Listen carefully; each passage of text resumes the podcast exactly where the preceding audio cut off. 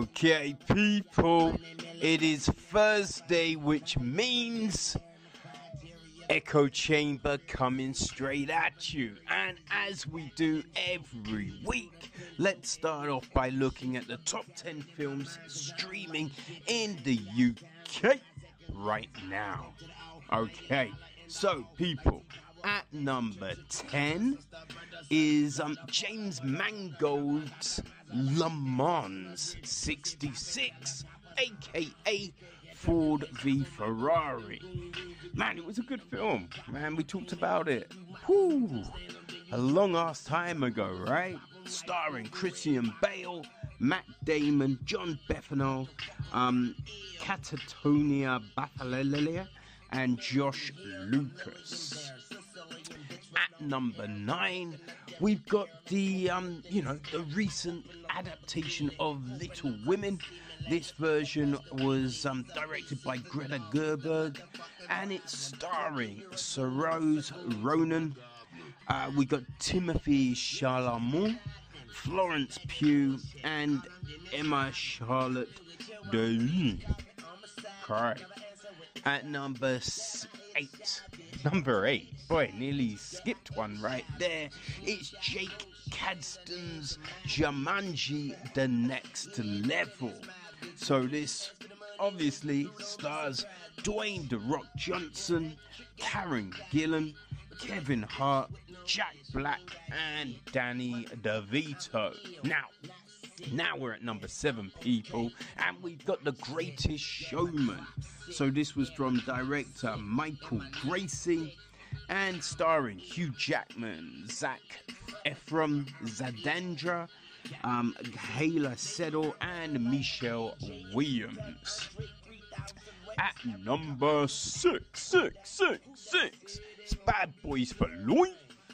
This was from the directing duo Bilal Falah and Adil El Arbi, starring Will Smith, Martin Lawrence, Vanessa Hudgens, and Paula Newens. So now we are in the top five, and boom, it's the new adaptation of Roald Dahl's The Witches. This is from Robert Zemeckis, starring Anna Hathaway, Octavia Spencer, Kristin Chenoweth, uh, Jahzir Bruno, and Stanley Tucci. At number four, boom, it's Jon Watts' Spider Man Far From Home. It's a great film, people. Tom Holland is killing it as this new version of Spider Man. Another Zeandra film. Jake Gyllenhaal is the bad guy, good guy. Oh, what is it? We also got Jacob Batalon and the new Aunt May, Marisa Tomei. At number three, well, it didn't say at number one for long, right?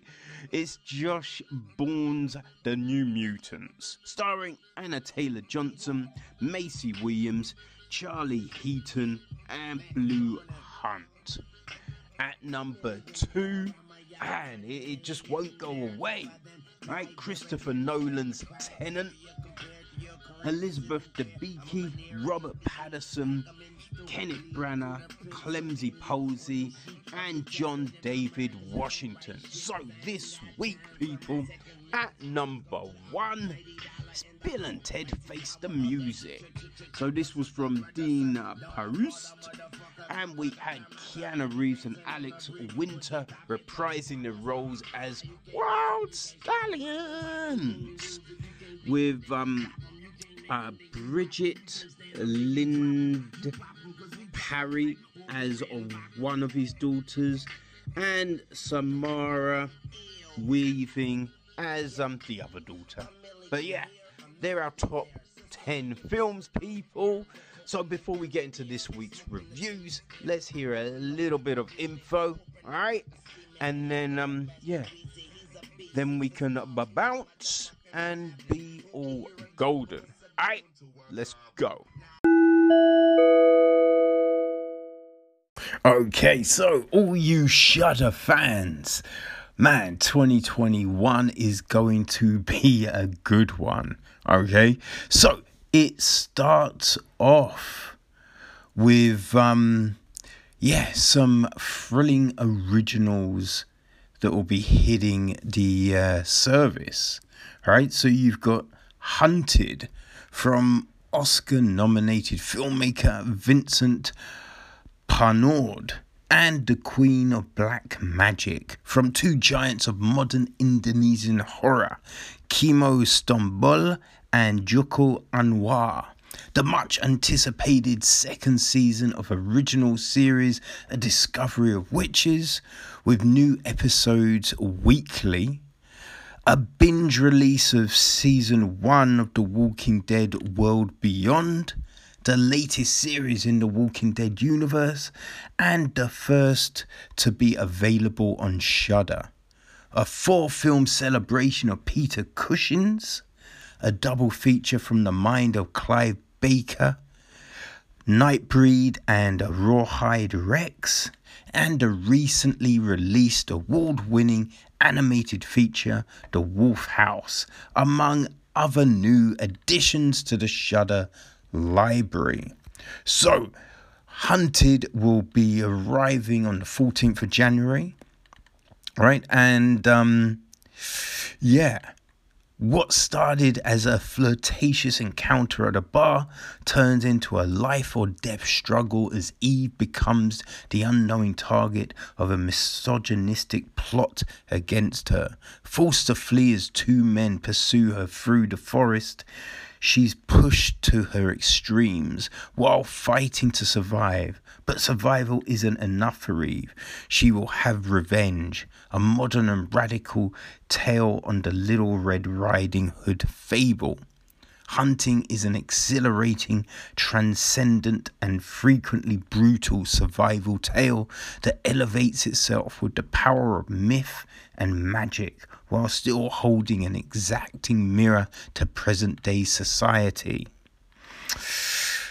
Man, so yeah, that will be hitting on the 14th. Uh, the Queen of Black Magic will then arrive on the 28th of January. The sins of the past come back with a vengeance in this new film from two of Indonesia's modern masters of horror, director Kimo Stamboel and writer Joko Anwar a family travels to the distant rural orphanage where the father was raised to pay their respects to the facility's gravely ill director.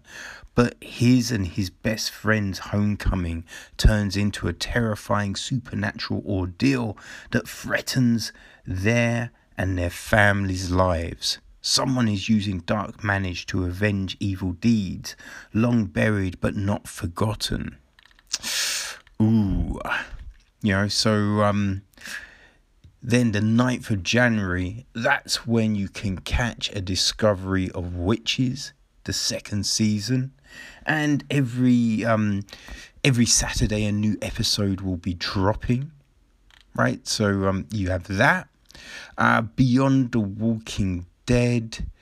Uh, World Beyond that hits on the 21st of January, and you don't have to wait each week because all episodes hit on that day.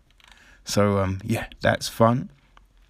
Uh, the Peter Cushing season will start on the 18th of January, right? Um, but as well as that, you have other new films like Super Dark Times from director Kevin Phillips that arrives on the 4th.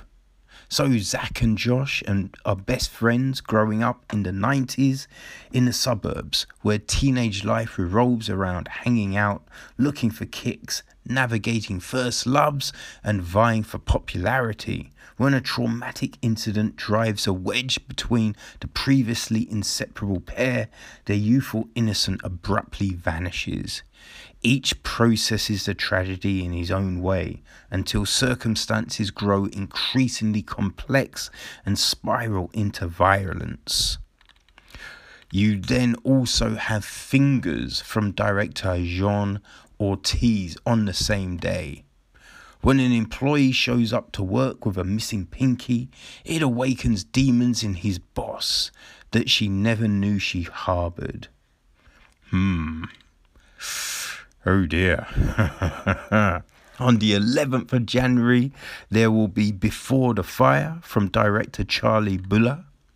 As a global pandemic engulfs Los Angeles, rising TV star Ava Boone is forced to flee the mounting chaos and return to her rural hometown as she struggles to acclimatize to a way of life she left behind long ago. Her homecoming attracts a dangerous figure from her past, threatening both her and the family that serves as her only sanctuary. Um, yeah, and then on that same day, you will also get Cub from director Jonas Govaerts, The Pit from director Lou Lehman, and Celia from director Anne Turner. So, Shudder is definitely something to, uh, yeah, make sure you get your hands on for January, people. So, maybe you get in your stocking. If not, ooh, you better rush and pick it up pretty soon because it is the home of horror and all kind of craziness. And uh, yeah, a pretty fun thing to have on your TV or your computer, people. So go check it out now. Well, horror fans, February might be the shortest month, but Shudder, yes, the um, you know, the uh, platform, streaming platform that you need if you are a very keen hot horror fanatic. Well, yeah, they'll be releasing a new, that's right, people, a new original exclusive film every week of the month. Yes, that is correct. Um, there will also be a new Last Drive-In Valentine's special. The um, episode drop of A Discovery of Witches is continuing throughout the month. Um, and there will also be the original The Queen of Black Magic. Yes, that is correct because, well, Shudder's kind of a reboot of the film is dropping at the end of January. So, yeah, you can, if you watch that and think, oh, it's great, or meh, not, you know, I preferred the original, well, in February, you can watch the original. Also, Vampire's Kiss, right? The um, classic Nick Cage film. Uh, then you've got some 70s cult classic films such as Audrey Rose, Psychomania, and The Ninth Configuration. Yeah, so um, some of the big premieres will be A Nightmare Wakes. Right, so this is um, oh, the gist is while composing his famous novel Frankenstein, Mary Shelley descends into an opium fueled fever dream while carrying on a torrid love affair with Percy Shelley. As she writes, the characters of her novel come to life and begin to plague her relationship with Percy. Before long, she must choose between true love and her literary masterpiece. An unsettling, intimate portrayal of a brilliant artist at her most troubled. A Nightmare Wakes traces the tortured birth of a timeless masterwork and the rightful assertion of its creator to stand alongside her creation. So it stars Alix Wilton Regan, Gulon Yayo Gulajisha, uh, Philippe um, Bowagon, um, and Lee Garrett. Okay, it's di- directed by Nora Unkel. Yeah, cool. And this will be dropping on the 4th of February. There is also After Midnight. Okay, so um, this is from director Jeremy Gardner. um, and Christian Stella. And um, the film is about this. 10 years into his small town storybook romance with Abby, Hank suddenly wakes up to an empty home with nothing but a cryptic note to explain why she left. Hank's charmed life begins to fall apart. To make matters worse, Abby's disappearance seems to trigger the arrival of a ferocious creature that crawls out of the old grove on the edge of his property. And uh, this, it hits on the 11th. Uh, so we then have Shook, which is, um, yeah, this is from Jennifer Harrington.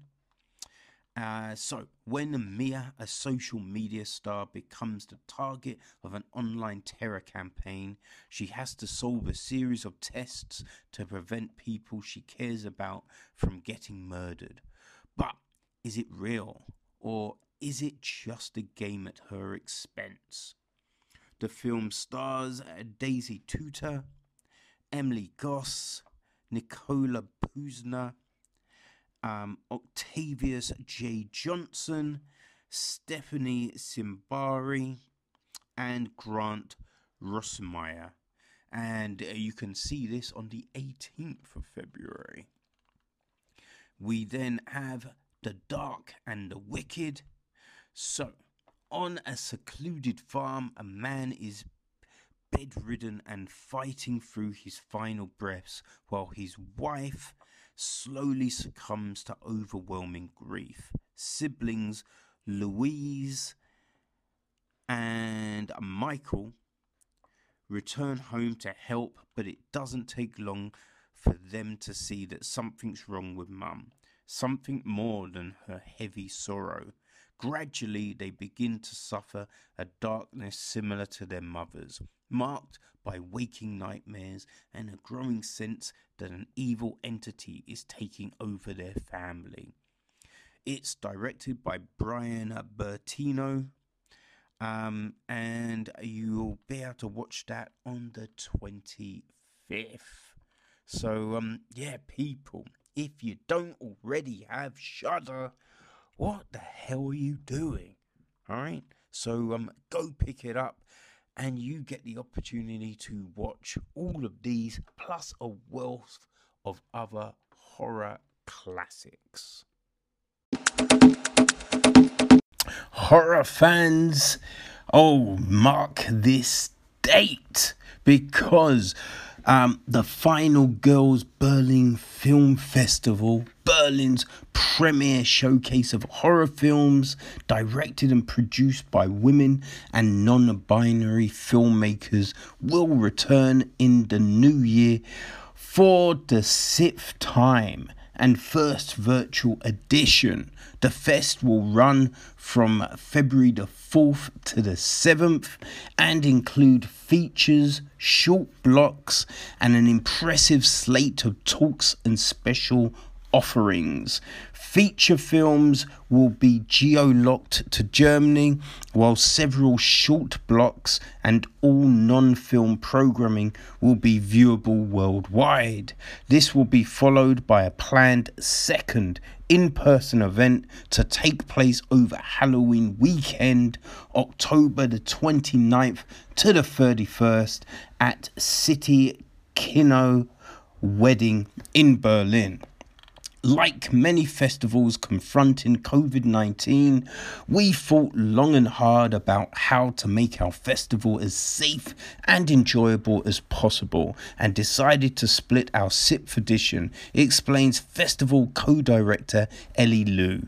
The February program includes a number of films about loneliness, technology, technological reliance, and conformment that reflect our present day reality in chilling ways.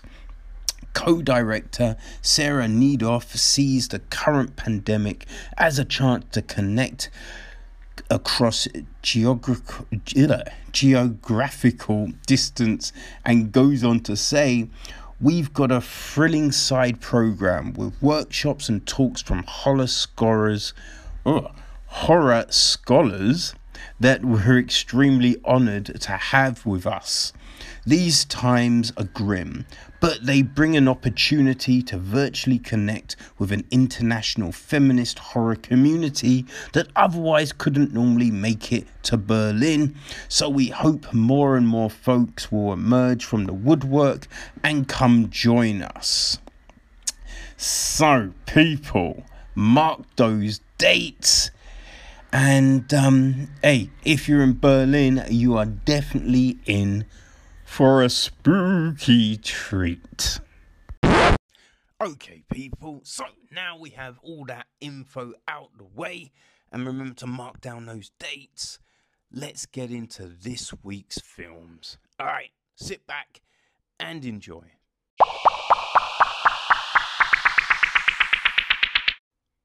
So, Killer Therapy. It is um, it's a new film by Barry J. Now, that name might be familiar to you. Well, it might definitely be familiar if you, uh, you know, partake in a boot camp or two.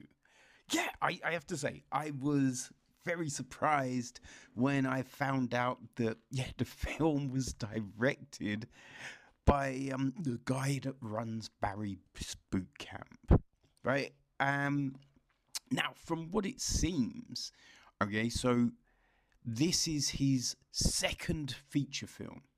Second feature film, right? But the fourth that he's written. Yeah.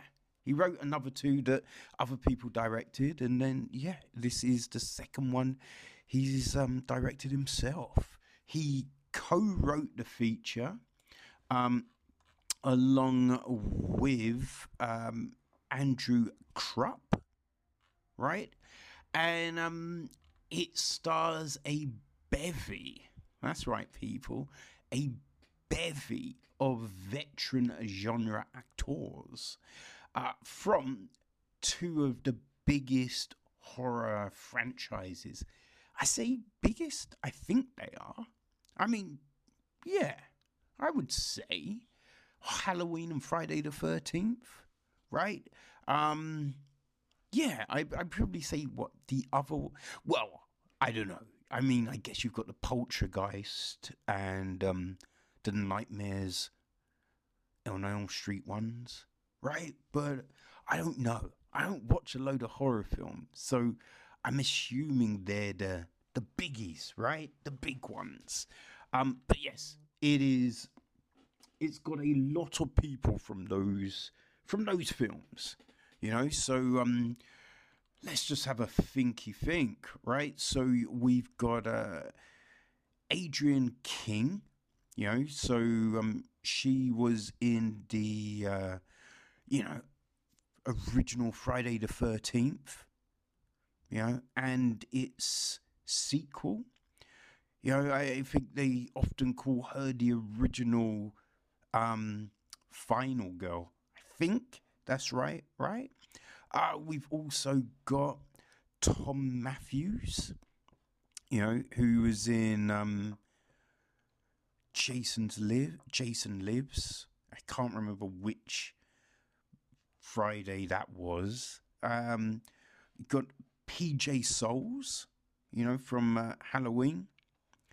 You know, um, along with um, Daeg Farouche, who um, played Michael Myers in, I think it was um, a, a, Rob Zombie uh, remake or something, right? There is a lot of them.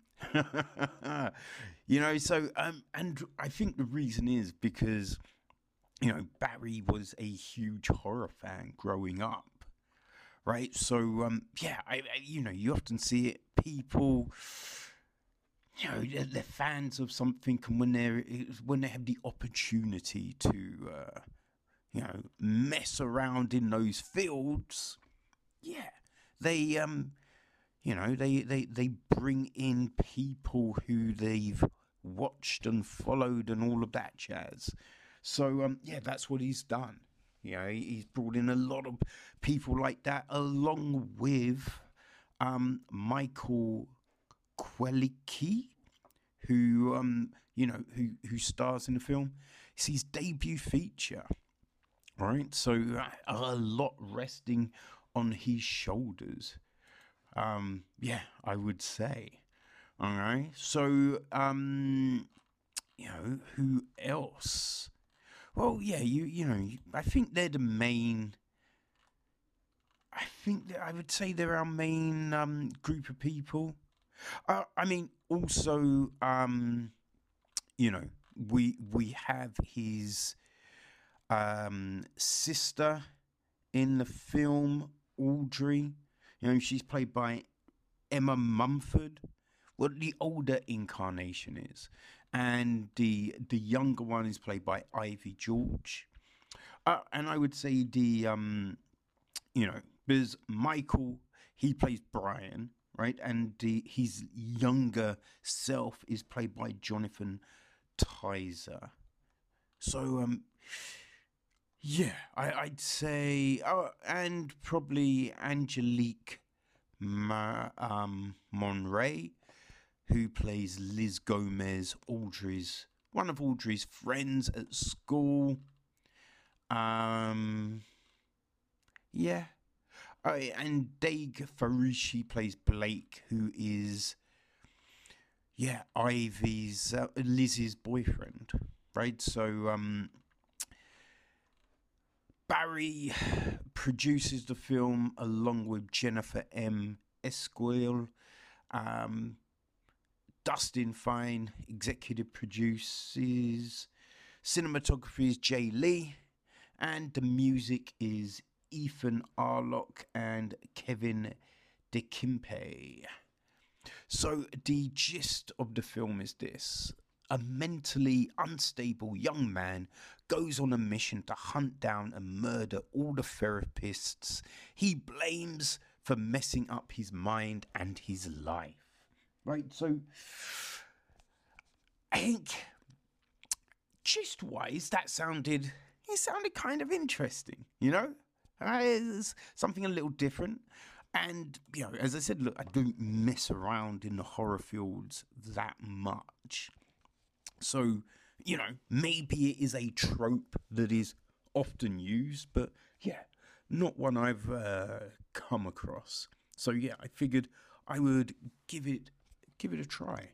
So we start off, and um, yeah, the the Langstons, right? So that's um, you know,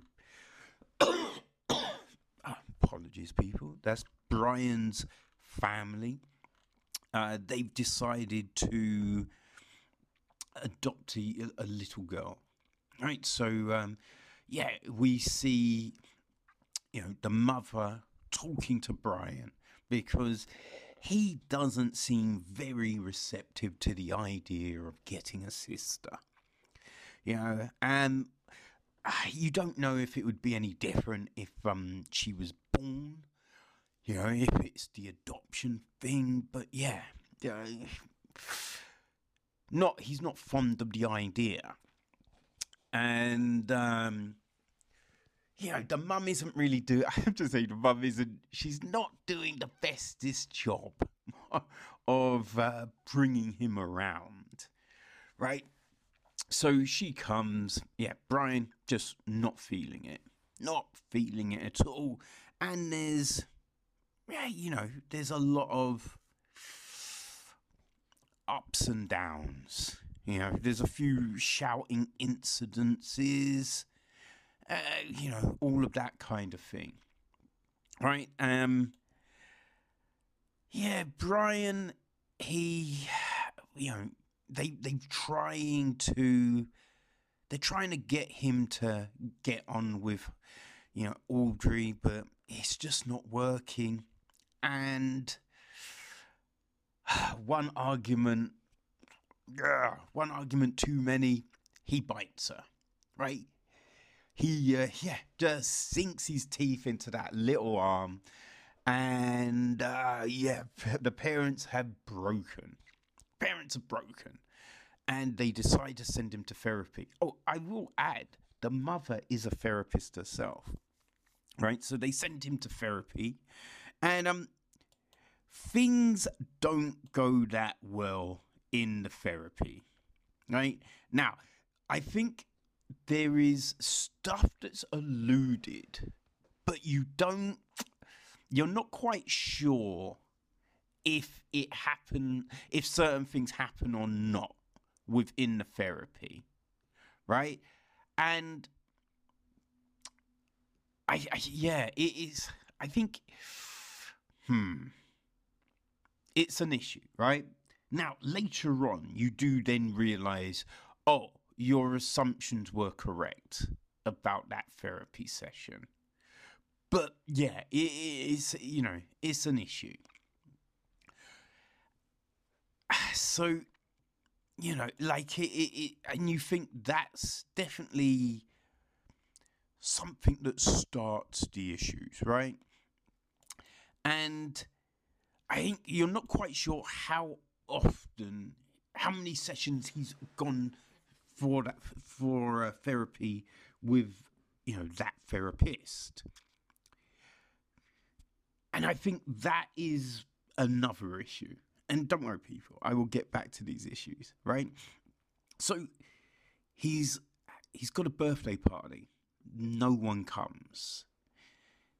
And an incident happens at that party that really sends everything on a spiral you know, Brian, he goes into a more intensive therapy, right? More intensive therapy, which, you know, like, I think they say that he's fixed, uh, but not so much, right? Not so much. And then everything just escalates from there, you know, like a, a lot more incidents. You know, uh, yeah, definitely a lot more incidents, right? Now, they do kind of turn, well, flip the script, as it were. So when he comes back from this therapy, you know, it's, yeah, they basically made it, you know, it's like when you you know you make a film and you switch the genders of your main character in the remake you know? So this time audrey she's not happy that brian's come home right? So they're doing all of this. Now here here's the issues right? There's not a lot of information. You know there's there's definitely things alluded to in a way, but still not. Right? I think as a viewer, you have to make a lot of assumptions here. You know? Now, we don't really get the story to why. You know, why they the family have decided to adopt. Now, someone makes an assumption like later in the film, someone said, you know, we hear people say something, but like we don't have the the parents themselves go, you know, we decided to adopt because of, so we don't hear that, and that is a big reason for the film. I kind of feel because you think that might play into Brian you know, to to his feelings and everything like that. Because, you know, if there is certain reasons, chances are he might have overheard them talking about this stuff, right? Which would play into self self worth and all of this kind of thing. So we don't know that. We also don't know like the issues with Brian and his dad. You know, again, you know he's like oh i'm finding it hard to connect. But we like we don't know how long like what's the issues like what's going on here? You know and look you don't need big chunks of film to go into this stuff but it you know just a conversation between you know the the husband and wife that would tell it all. You know, it's just some little there's easy storytelling techniques that can get around some of these hurdles which aren't utilized. And also, we don't really get a lot of time references.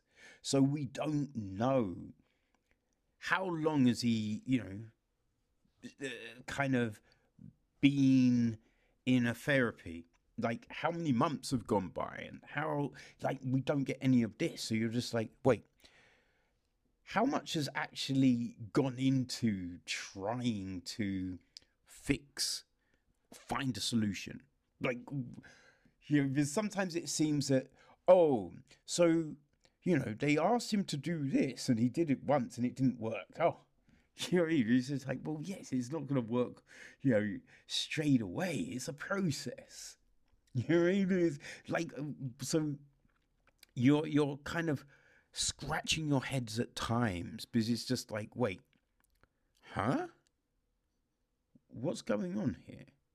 You know, there's some weird, just weird things in that regard, which makes it hard. You know, makes it makes it hard to follow. It's not a diffi- you know, it's in concepts it's not a hard story to understand, but the methods and modes it, which have been utilized to tell this story, they do make it hard for you to, at times, understand the motives, right? Because certain things go down. You know, one of the big ones is, um, you know, during a car journey right? At the end of that journey, right? Stuff happens, and you're just like, okay, why would that happen? You know, you'd think out of if it would happen to anyone, it wouldn't happen to that person. because that person is the the one that seems to be, you know, the champion here. So, huh? You know, so it, it's it's things like that also, a a thing with this is incidents happen, right? And I think if this film was made probably 60s, 70s, even the 80s, you you could get away with um you know the the uh well the things that happen and um, and not kind of questioning anything after it. But now we know about you police procedures. we know that there are marks left on bodies, and they tell you know they can tell you time of death. Right, you you can work out when someone was some when someone died, how someone died you know, so we know that now. So it, it makes you wonder, right? So there's things that go down, and you're just like, wait, hold on. Surely they they know that that person died because of rather than, which would then mean there's only one person that could have done it, right? how is no one what? You know there's there's these big things and you're just like that that makes no sense. How is that person walking around? Like it it's clear they had to have done it. What is happening here? You know there, there's a lot of weird things. You know it's the notion of um also like the notion of writing in a diary you know, it, like when that is put to uh, Brian, it, it kind of acts like, wait, what? What is this? When, you know, uh, like everyone knows about diaries. like you could look at social media and say essentially that is now an electronic diary. You know, especially things like Instagram you know, Twitter, where you can lock your accounts. So only certain people have access. So actually, I think you can do that on Facebook as well, right? so not everyone can view it. So you can lock it if you don't, you know, you don't want everyone to see my thinkings, right? So you you lock it up. You know, these are diaries, you know, journals. So yeah, the, the, the idea of this, it's not a shock. Also, privacy isn't a shock, right? To, to, keep something, you know, out of reach, it's not, you know, this big secret. So it's just a little bit weird how certain things play. Also, like, if you're getting bullied, well, and not even so much bullied, but you there's someone that you like, and you know they've got a boyfriend, but you're trying to, you know, check them out without their boyfriend turning on you. you there's, there's things you're gonna do. You know, there's, there's definitely things you're gonna do. So there's issues in the film, and you're just like, wait why would someone still be there? Why would someone put themselves in that, especially after they've got what they wanted?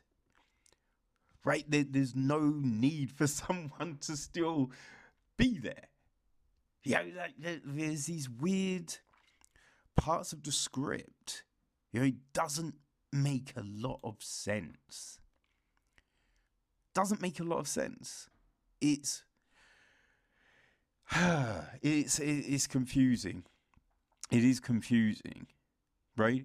And I think there's the the last big thing that happens at the school, right? There's this last big incident. I think we have the diary, right? We then also have comments by the character you know what I mean? He he basic well, the the character basically admits to something, but it seems nothing really happens. You know, they don't go to jail, which is insane, right? It is insane. You don't. You kind of you have to scratch your head and think what? Huh? That doesn't make any sense. Like, okay, therapy, yes, we understand therapy, but they, you'd still feel there would be jail. there, would, there would still be jail, right? And there's a, there's a period of time, and you're just like, wait, look, we know people, you know, sometimes get out of jail for after, you know, t- amount of times that you think, well, that wasn't long. But the amount of time that is mentioned, you're just like, that isn't, that's no, that wouldn't happen. Huh? What? Now, we also have this thing of um, recognition we were meant to un- we're meant to believe that someone wouldn't recognize someone, and I have to say that's yeah, it's hard to believe, right? It's definitely hard to believe. Now, listen, I would say if you are a horror aficionado and you love a B movie, you know, you, you will watch anything, then maybe Killer Therapy is gonna be your bag, right? Maybe you yeah, you you like anything weird and crazy, even if it's cheesy and it doesn't always make any sense. Otherwise, I yeah, I don't know people. I don't know. There, I I think the the big issues with this film definitely come down to the script and the direction. You know, like the acting is uh, the acting is okay. You know, like it, there's certain performances that could be better for sure. They could be better, but you do wonder, you know, what is the director telling that person? You know, and is that the best cut? Right? Because, you know, they're they're watching these things go down. They're the ones going, Yeah, that's great. Let's do let's roll to the next scene. So yeah, I, I think the, the main issues here is the script and the direction. You know, because that's where the story just falls apart. it does fall apart, people, you know. So yeah, um if just anything horror is your thing, then yeah, possibly this is the film for you. You know, um, if you're a yeah, you're a fan of you know Barry's other films, you know, The Chosen. Um, there's Ashes, right? So yeah, if if these, you know, you love these, then yeah, possibly give killer therapy a go. If you like the actors involved, then yeah, that's another reason you might want to give it a go. But this film is going to be like Marmite. It is not for everyone.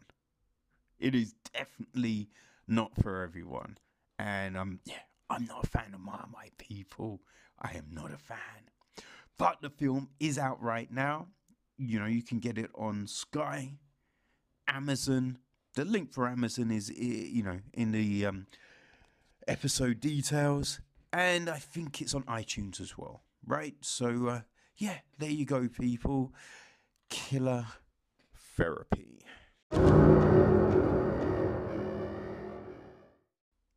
So, people, I missed it when it first came out, um, you know, towards the end of last year.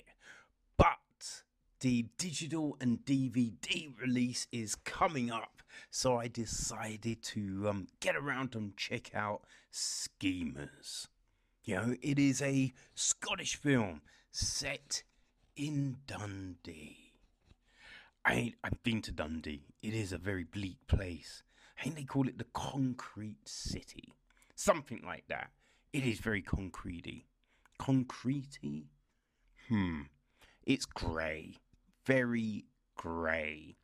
But um yeah, this film it was directed and written by Dave McLean. And you know, people might think, "Oh, Dave McLean. That name sounds very familiar." Well, he's a you know he's a, a, a, gig promoter and he went on to manage you know the likes of placebo.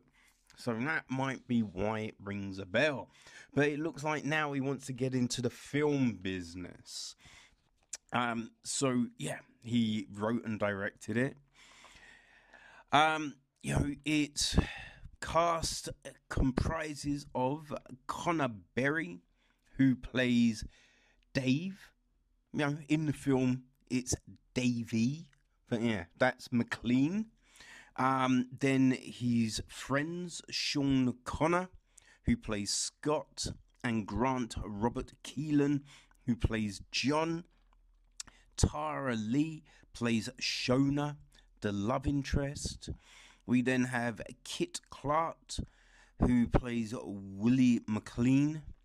Blair Robertson, who plays Pike, McGinnis Johnson plays Kenny, Paula Mattison plays Anne, Caroline Bonnyman, who plays Moira, Alistair Thompson Miles plays Fergie, and Rianne Farley plays Chrissy.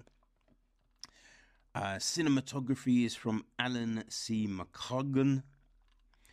And um, yes, okay. Well, the uh, the gist of the film, people.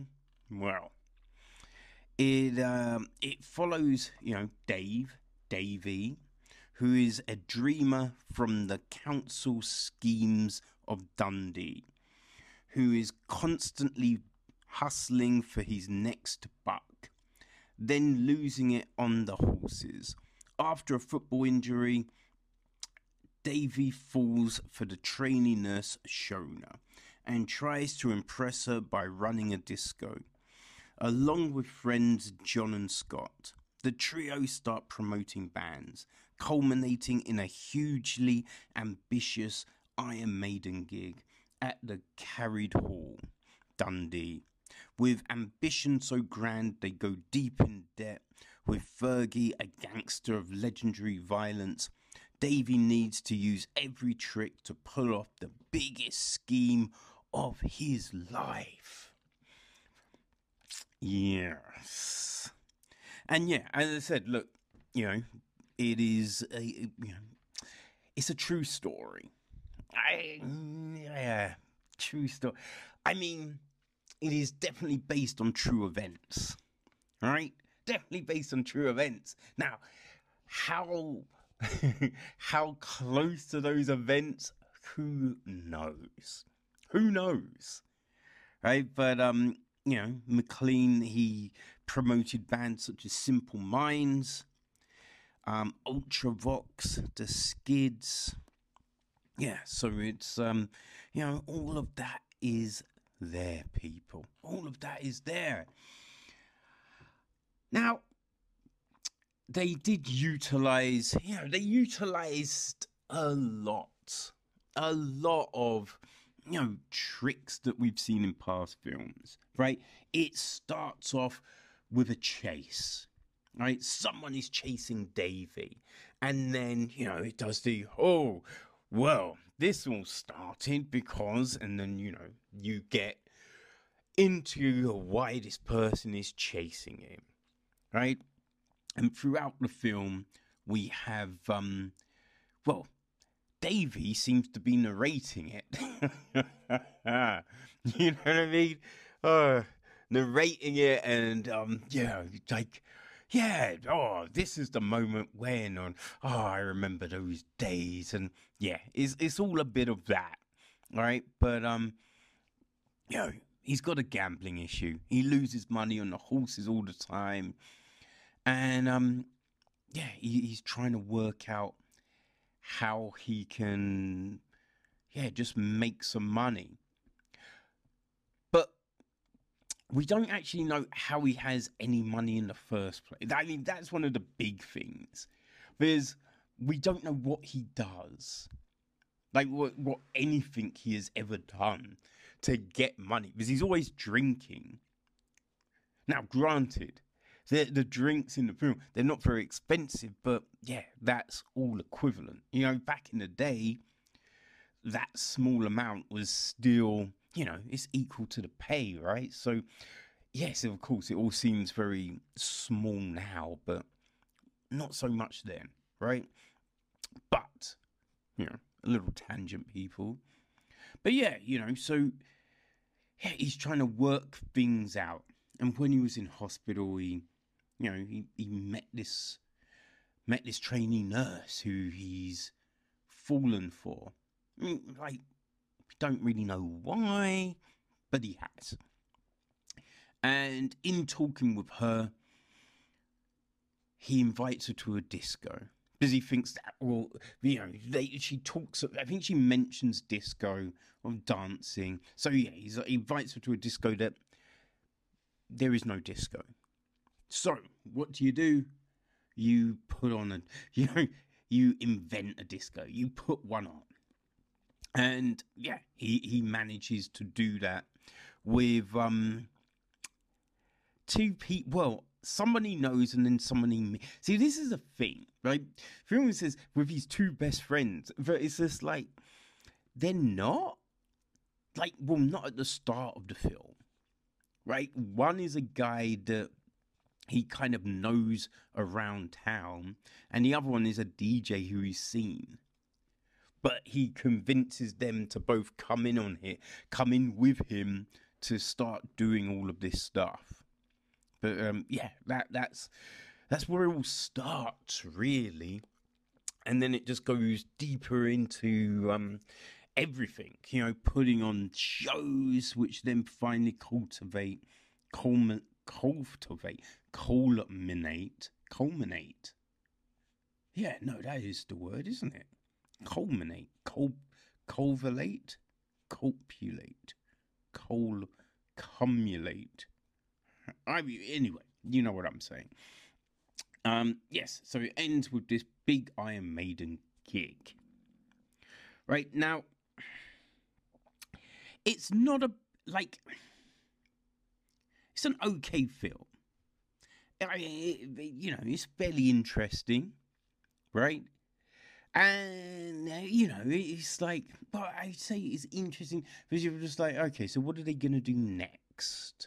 You know, you're just you're a little intrigued to see what's going on. Like now, on the poster and everything, it, it's kind of likening itself to Trainspotting. Yeah, it's not Trainspotting people. This definitely is not Trainspotting. Like, it, it's not, you know, filmed to that degree, written to that degree, acted to that degree. Yeah, it's not on those levels. I, they're both Scottish. That's the that's where the you know, the similarities start and finish. oh, uh, one of the characters likes drugs. Sorry, there's another similarity right there. But uh, yeah, yeah. Now, I, I don't know. Like for me, there's there's a few things in the film, right? That it's very much lacking information. You know, because he injures himself playing football, right? And what it seems from you know when you're watching it, because he's play, it looks like they're playing in the park so it looks like they're just he's playing for a Sunday league team, right? But they, I don't know, they talk, they're talking about it like he was going to be a professional football player, but it's like there's no indication to that. You know, there's nowhere in the film where they talk where it's ever kind of alluded that he could be a top player. You know, he's just about to have trials with one of the big teams. There's nothing. So, you, you, you know what I mean? That in itself, because it's just like, yeah, people kick, kick the ball around on Sundays. Doesn't mean you're going to be a professional, you know, you're not going to be Ally McCoist. It's the only Scottish football player I could think of, people. But, um, yeah. So, right there because you're trying to think, why do I care? Right? And the other thing is he's been he walks around for quite a while with the um the thing on his leg. But we don't actually know how long. Like time frames. There's no sense of time in the film. Right? Which makes a lot of things very odd. Because it's just like, okay, so how long are you putting on these gigs for? Right? What's what's the gap between the first gig and then this Iron Maiden gig? You know? What is the situation? Like we just don't know. It, it, makes things a little bit baffling.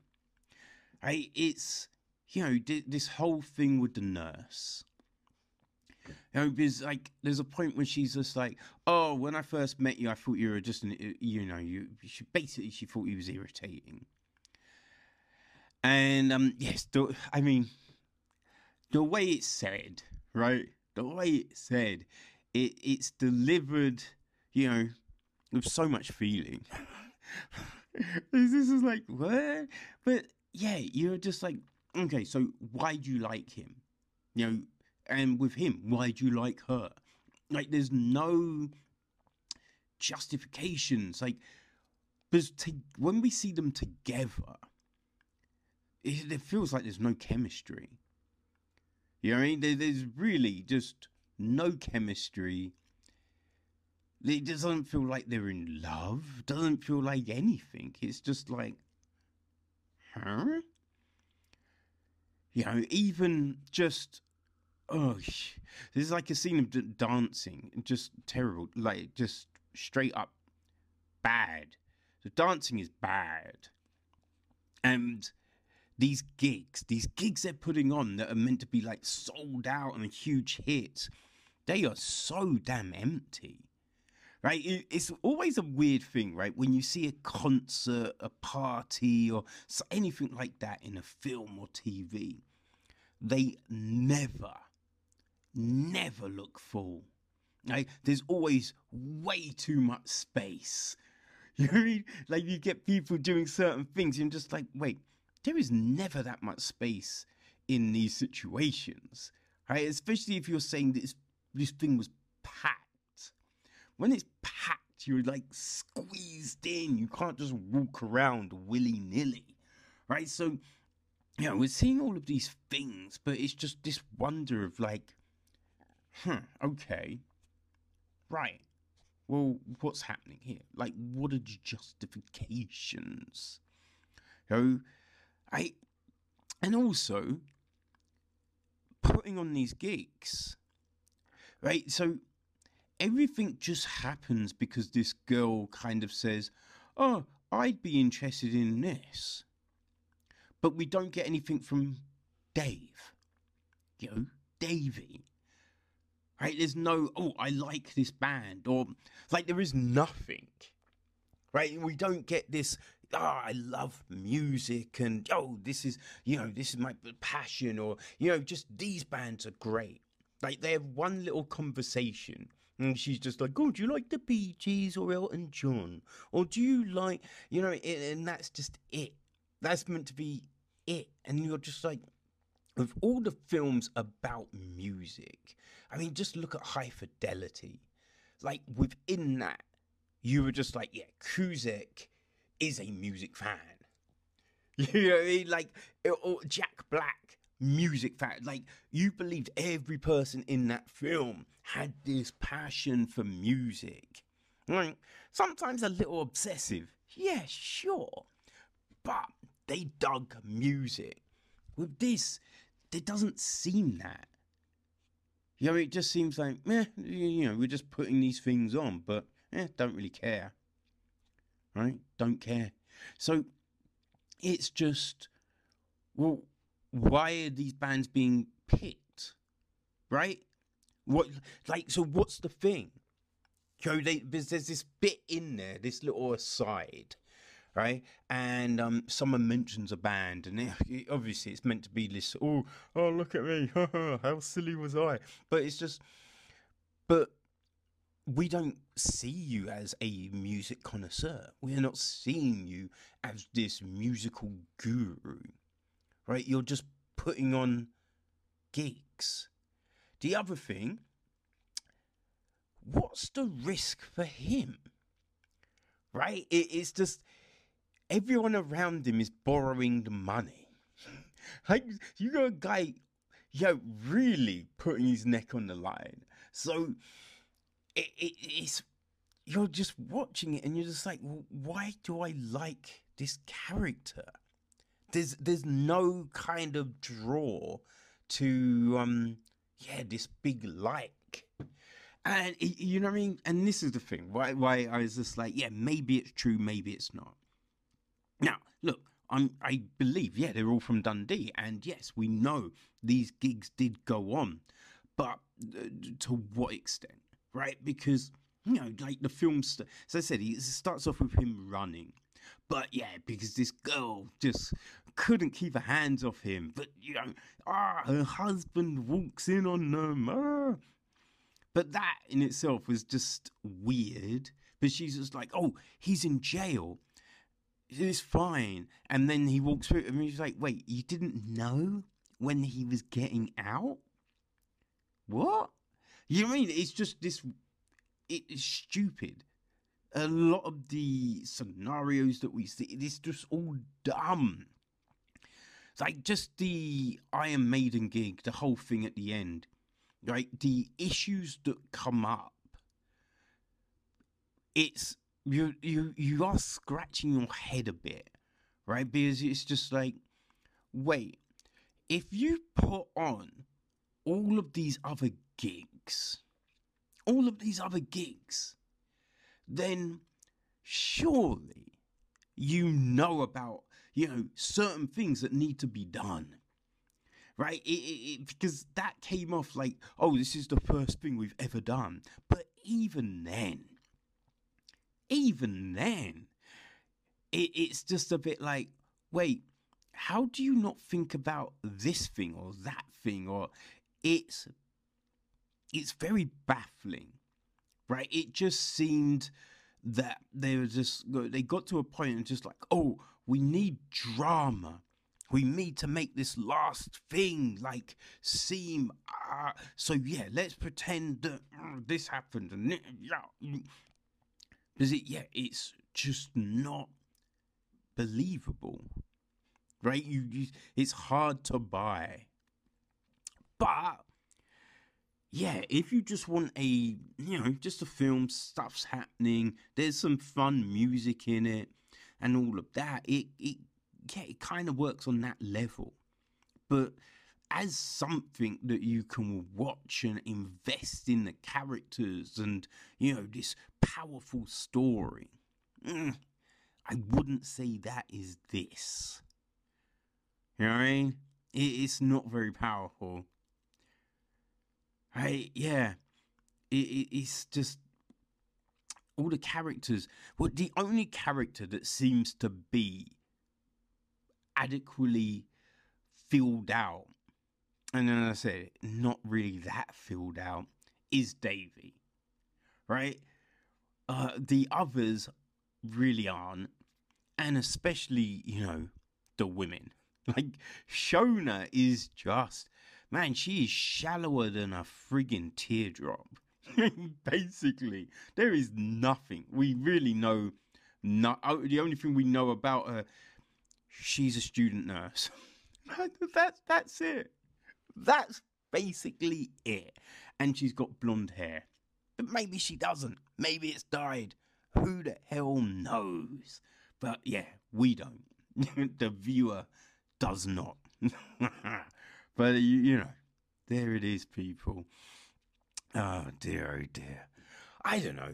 Like if you're into um, you know, these bands, then maybe this is like, yeah, this is gonna mean something to you. Maybe you went to that, you know, Iron Maiden gig in Dundee.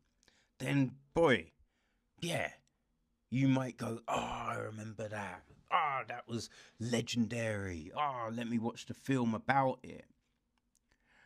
Because as a film that is meant to be about this big gig coming together, the gig itself does feel like a very, you know, just a tagged on moment at the very end of the film.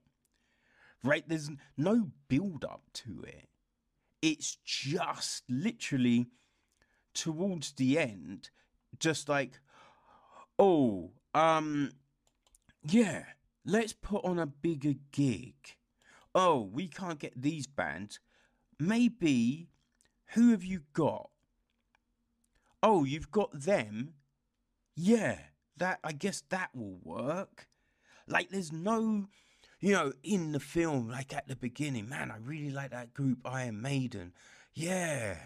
Oh, you know, oh, I'm going to go buy their album. Man, yeah, wouldn't it be great to see them live? They'd never come this. You know, I mean, there's nothing, there's no build up to it. So it's not really a film about the, the putting on of that gig. It's just a film where that gig happens at the end. That's what it seems like. You know, it's, it's, a, it's a weird one, right? It is a weird, you know, was we there's an hour, an hour before we kind of hear anything about Iron Maiden. But um, yeah, I don't know, people. I don't know. As I said, look, it possibly could be for you.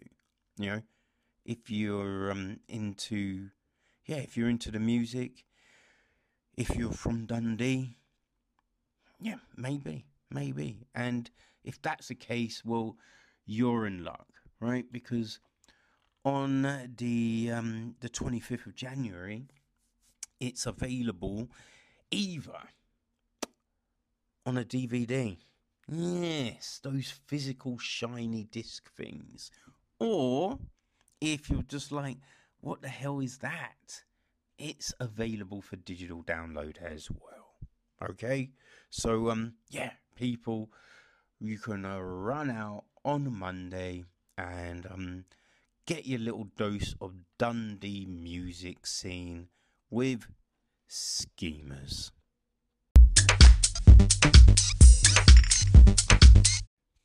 Yo, so um Outside the Wire just hit Netflix, so I figured I would check it out because um Anthony Mackie, you know, he was the uh, he was a star of the film. Well, one of the big stars of the film, and um yeah, it's always interesting to see what he's up to. You know what I mean?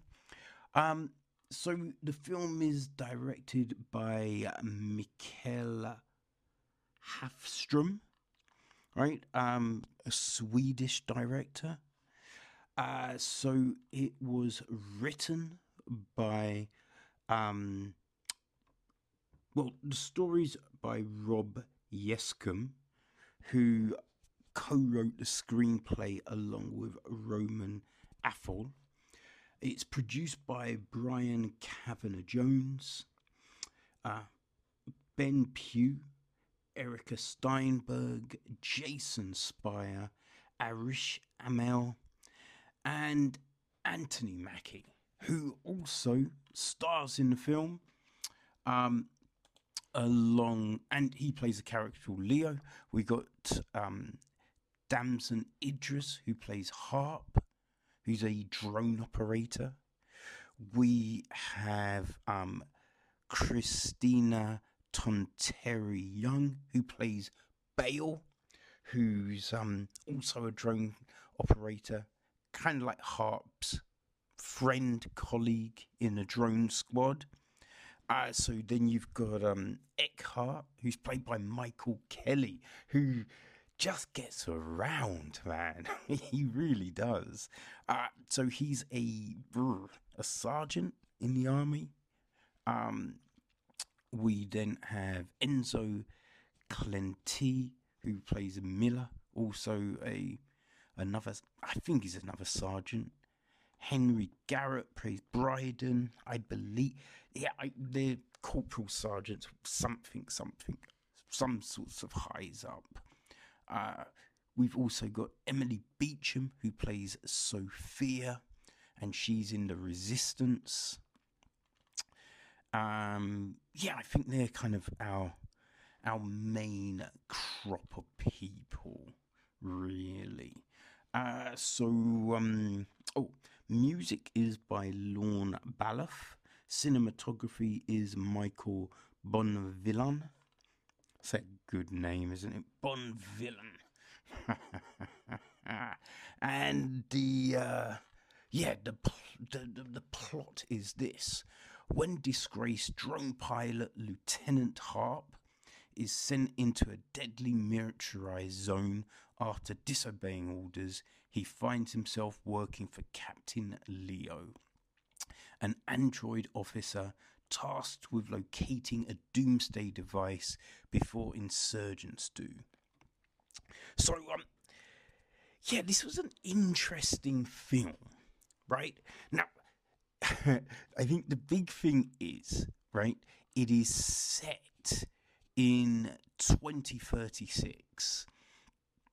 So, um, yeah, it's in the in the near future, and I think that's something that's very important because there was a mo because I didn't quite catch the um you know the date when it flashed up on screen, and I did wonder. Right, there's moments when you're looking at it and thinking, okay, well, if this isn't the future, how come they're still doing that?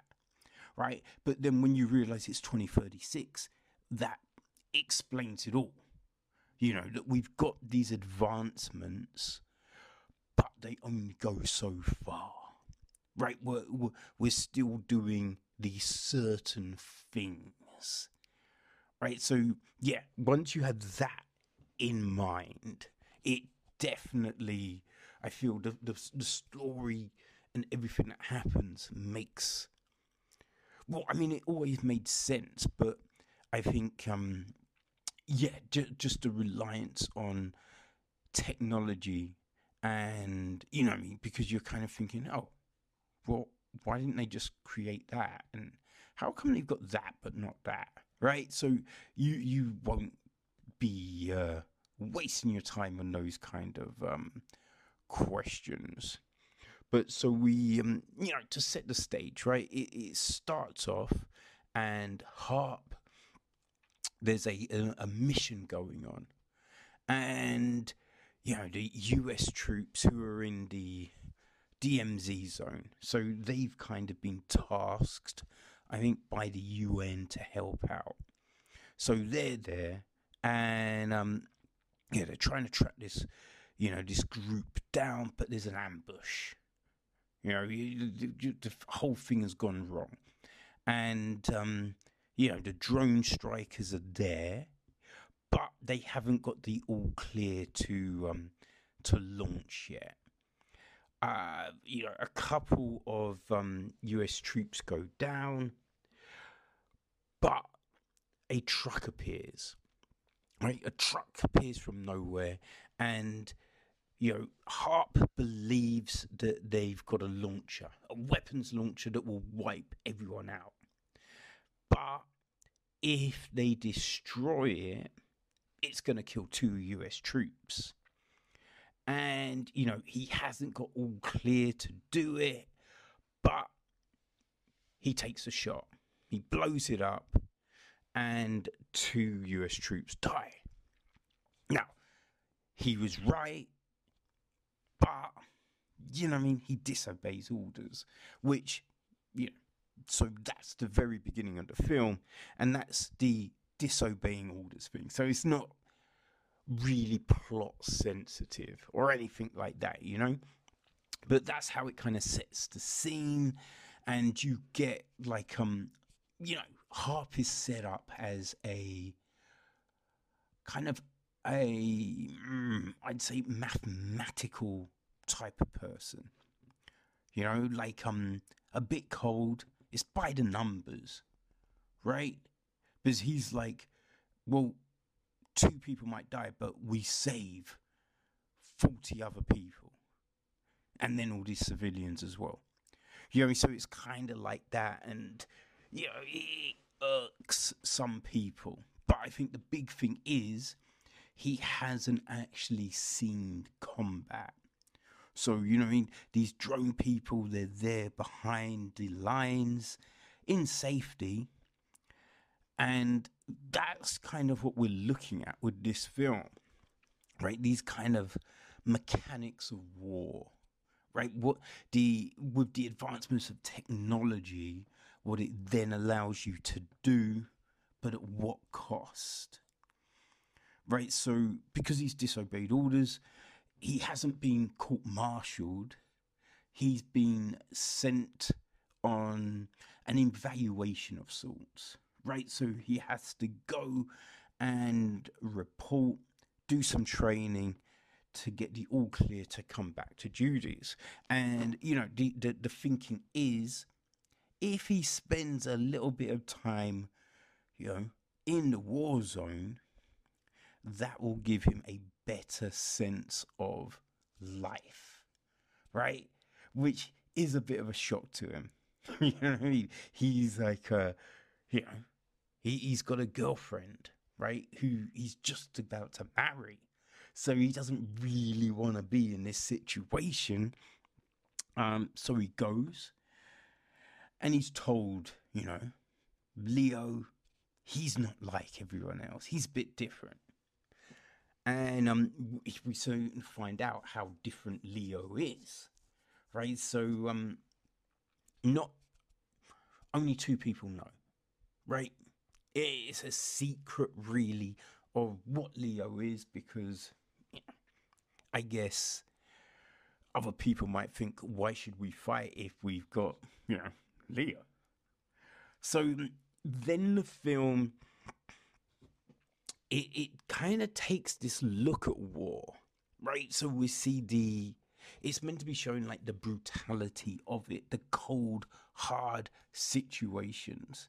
And look, I, you know, I was watching the film and I was thinking, oh, you know what? This does a good job. Like this is actually kind of showing the nitty gritty of it all, right? You know, the cold hard facts, the grey areas. That it's not just as simple as bad guy, good guy sometimes. You know, like um the uh the the, people in the middle. You know, I mean the non-combatants. They're they're caught, right? So sometimes they have to do things that you know aren't always great, and we see that. But then I was thinking, actually, that's a stupid thing to say. you know what I mean? Because like, eh, how the fuck do I know?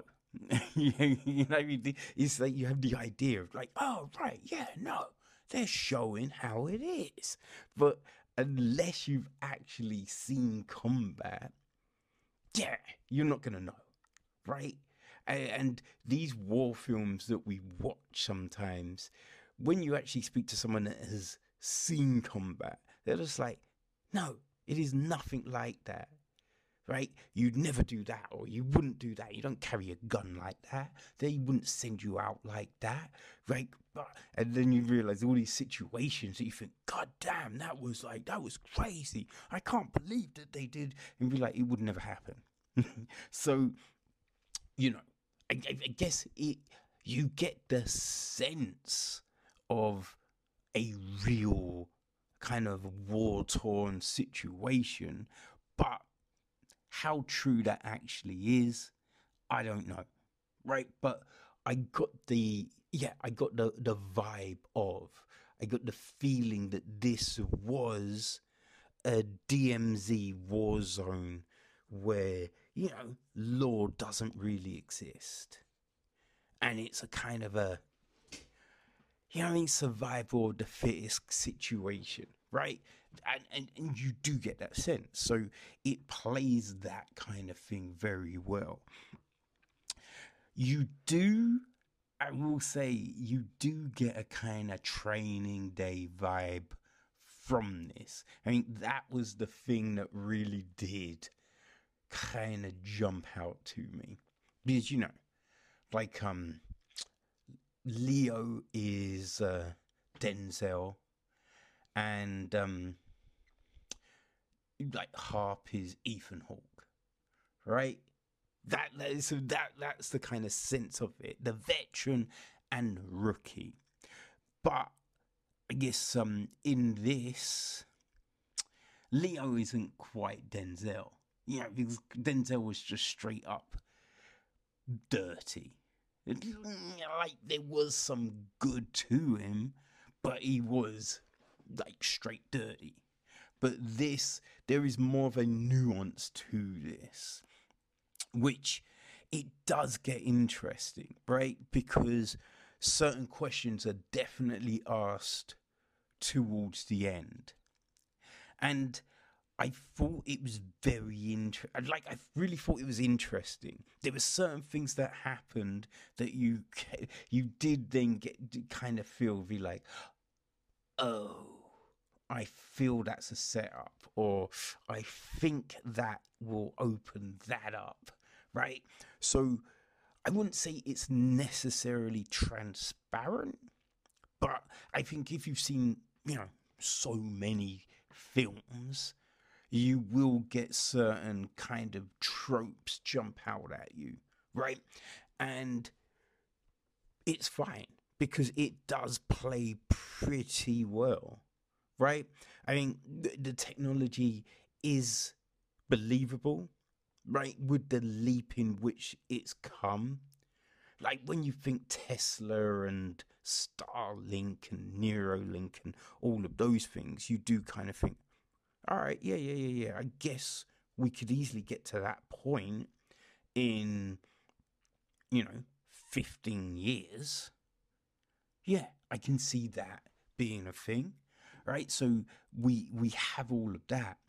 I did kind of think when we got to the end, although you definitely see what they're saying, right? It, it, it does get a little bit Hollywood, right? Because, you know, we, we have someone who is, they, they, they've not seen combat, right? Not seen combat. Now, they might have scored highly in training and all of that, but they've not seen combat. And we've we've seen the results of that throughout the film. You know, we've seen the fact that yo, this is so shocking. This is so traumatizing. But then at the very end, the person suddenly, you know, they jump into G.I. Joe action, as it were. You know what I mean? Which is always a bit like, ah, come on, man, don't do that. Like, come on. We, we can't have this complete 180, right? And although, right, you, you get the sense that they understand, but in the end, they follow the line. Even though this has been someone that we've seen like we've been shown, they don't always follow the line. At the very end, they follow the line. So you're just a bit like, ah, okay. Hmm. Right. And, and it's a bit of like, I kind of feel we should have got a few more, like, probably a, I don't know, three months later something something like that right so whether it's like 10 extra minutes to show a a fallout uh, like a consequence or just a scene at the end like a cut scene something because you know we we've been given the uh what would you call it I don't know, like the omatic warning, as it were. You know what I mean? We, we've been given this, who, you know, dire consequence. And it, it's like, well, does it? You mean, like, does it? Right? Because, yeah, it, like we have someone then just blindly do a thing, but it's like, but does it? And I think that's the shame because the film that we start to see, you kind of feel it would show that. But yeah, at the very end, it goes Hollywood and it doesn't. And that's a shame, man. It, it just stepped off ah, at the last moment. So, um, yeah. You know, it's, uh, you know, I guess it is what it is. But uh, like for the most part, this is um, it's decent. You know, it, it, it's a decent film, so uh, I would say it's worth checking out. You know, um, yeah, and as I say, look, if you like Training Day, uh, if you like the Bourne films, it does have a Bourne kind of vibe when it comes to the action, kind of gritty, nasty, that kind of thing. So yeah, I think if you like those films, then I think yeah, you you will dig outside the wire. Right, so it's on Netflix. We have good performances from um, Beecham, Mackie, Idris, you know, Kelly. Yeah, everyone, every, yeah, everyone gives a good performance. So yeah, I, I, would say it's worth a check, people. So um, yeah, go give it a look. It's on Netflix, right? It's not too bloody or, or crazy. Like there's no no excess gore or anything like that. Okay, I mean it is an 18, but you know, it's not crazy on that score. All right, so boom, there you go. Outside the wire.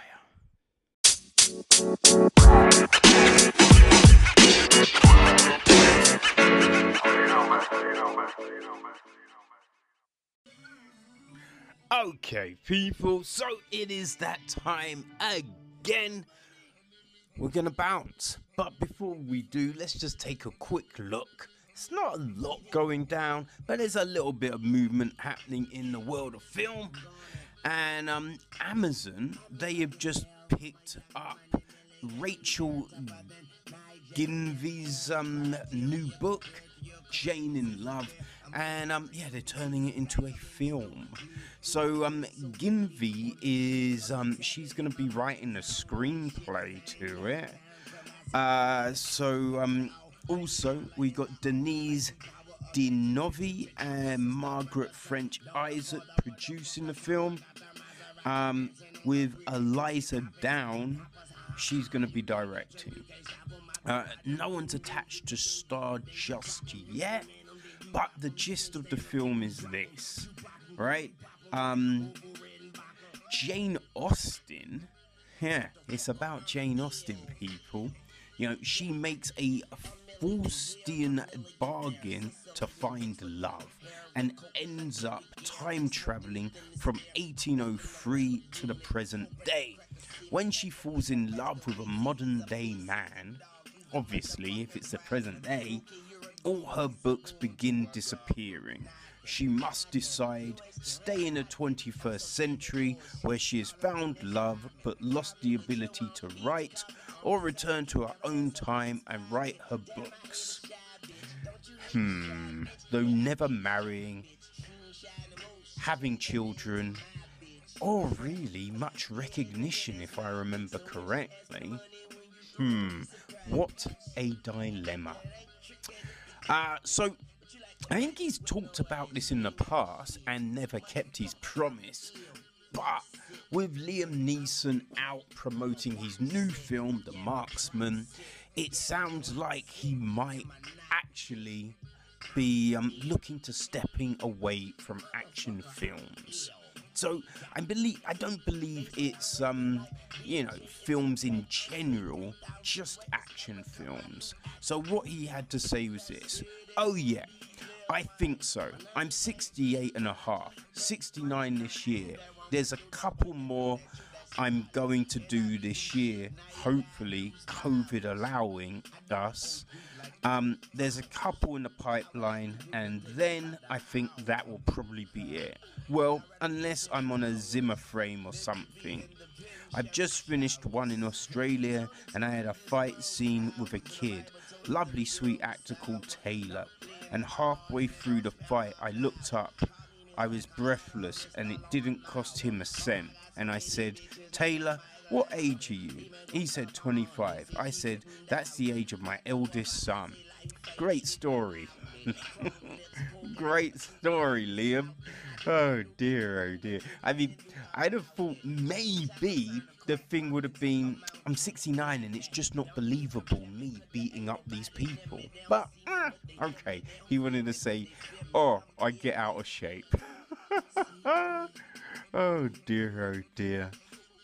Uh, um, so there's a new film coming to Netflix. It's called Against the Ice, and um, yeah, it's about a Danish exhibi- expedition attempting to disprove the United States' claim to northeastern Greenland. The expedition battled extreme hunger, fatigue, and a polar bear attack.